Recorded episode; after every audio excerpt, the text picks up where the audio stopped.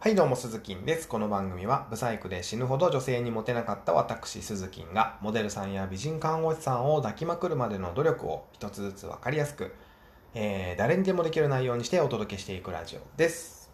ということで今日はですね、捨て台詞は、目を見て、えー、というテーマでお話をしていきます。捨て台詞と言ってもですよ、あの、あばよとかね、そういうんじゃなくてです。えー、去り際の挨拶とか、まあそういうことです。例えばですけども、コンビニでお釣りをもらった後、えー、コンビニでお釣りをもらった後、ありがとうございましたとか、飲食店でお会計を済ませた後のごちそうさまでしたとか、こう、上げ出したらまあ、キリがないんですけども、まあそういうね、去り際のシーンでのお話です。えー、想像してみてほしいんですけども、あなたはコンビニで店員さんからお釣りをもらいました。その時店員さんに声をかけますかということですね、まずは。えー、コンビニをですね、あの、いろいろ観察していると、結構声かけてない人が多いんですよね。ていうか、お釣りもらったらもう無視してそのまま出ていく人ばっかりで、いやーもったいねえなーと思うわけですよ、見ているとね。うん。あの、美女を抱ける男になるためにはですよ、感謝の種をまかないといけないんですよ。あの、いつどこで美女と出会うかわかんないわけじゃないですか。もしかしたらコンビニで並んでいるね、あなたの後ろに美女が並んでいるかもしれない。えー、そもそもコンビニの店員さんが美女かもしれない。えー、いつ、いつどこでも、あの、感謝の種をまいておかなきゃいけないんですね。コンビニだろうと、スーパーだろうと、ファミレスだろうと、まあ、飲食店だろうと、どこでもそうですけども、僕は感謝の種をまいて、スーパーのレジの店員さん抱いてますから、はい、効果は実証済みでございます。で、えー、お釣りもらって無言で去っている人っていうのは、まず、ありがとうって言いましょう。ありがとうございますって言ってみましょう。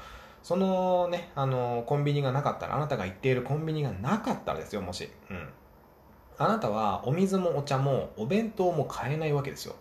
そして店員さんが一人もいなければコンビニは営業すらできません。あの、まだね、完全 AI になってないですから、えー、お金を払っているから偉いとか、そういうんじゃないんですよ。もう平等です。コンビニがあるから便利に利用できる。あなたがお金を使うからコンビニが成り立つ。ウィンウィンなんですよ。ちょっと待ってくださいね。あの、鼻水が出てきましたね。まあね、こういうこともあるわけですよ。はい、すいません。ありがとうございます。えー、まあ、どっちがね、偉いとかないわけなんですよね。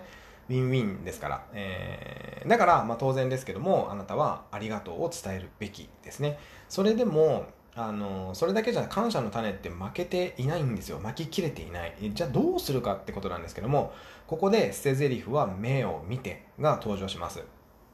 えー、お釣りをもらいありがとうございますと伝えるときに、店員さんの目を見て言います。目を見て。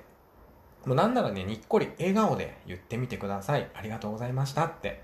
えー、店員さんのね、あの、ありがとうございましたが、他の人の時よりも少しね、大きくなるんですよ。わかります？あの、こっちがありがとうございましたって言うと、店員さんもありがとうございますって言うじゃないですか。それがね、他の人のレジの対応している時よりも、自分の対応してくれた時の方が声が大きくなったりするんですよ。あの、注意して見ているとね、注意して聞いていると。これは、店員さんに感謝の種をまいた証拠です。あの、他の人よりもありがとうございましたって大きく言ってしまうんですね、ついつい。はい。で、その感謝の種っていうのは、店員さんにまいているわけではなく、自分の心にまいているわけですよ。あの、かっこいいこと言いますけども、はい。そして、まいた種、えー、自分の心にまいた種っていうのは、いずれあなたの中で大きな花となって、あなたを輝かせてくれるわけですね。えー、人の外見っていうのは内面が作ってますから。内面が輝けば外見も輝いていくんですよ。そして美女は輝いている男性に惹かれるんですね。これね。不思議なことですけども。うん。あの、時間はかかるかもしれません。今すぐというわけにはいきませんけども、すぐにはね、花は咲かないので、種をまいてもね。でも、どんなお花だって一日じゃ咲かないわけですよ。ね。あの、今日まいた種が明日咲くなんてことはないわけですからね。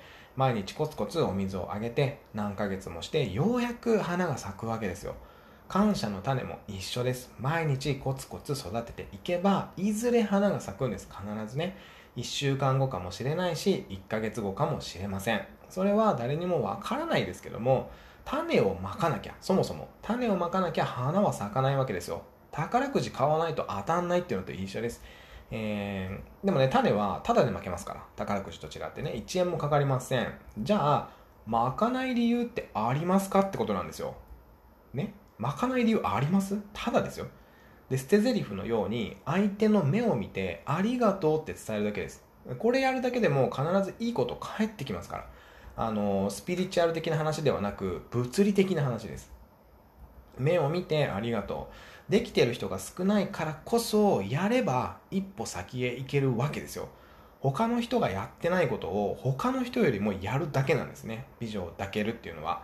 それだけで不思議なぐらい自分が輝いてきます。本当に。あなたの外見は、二度言いますけど、あなたの外見はあなたの内面が作っているってことを忘れてはいけません。どれだけね、ブランド物を身につけようが、内面の輝きには勝てないわけですよ。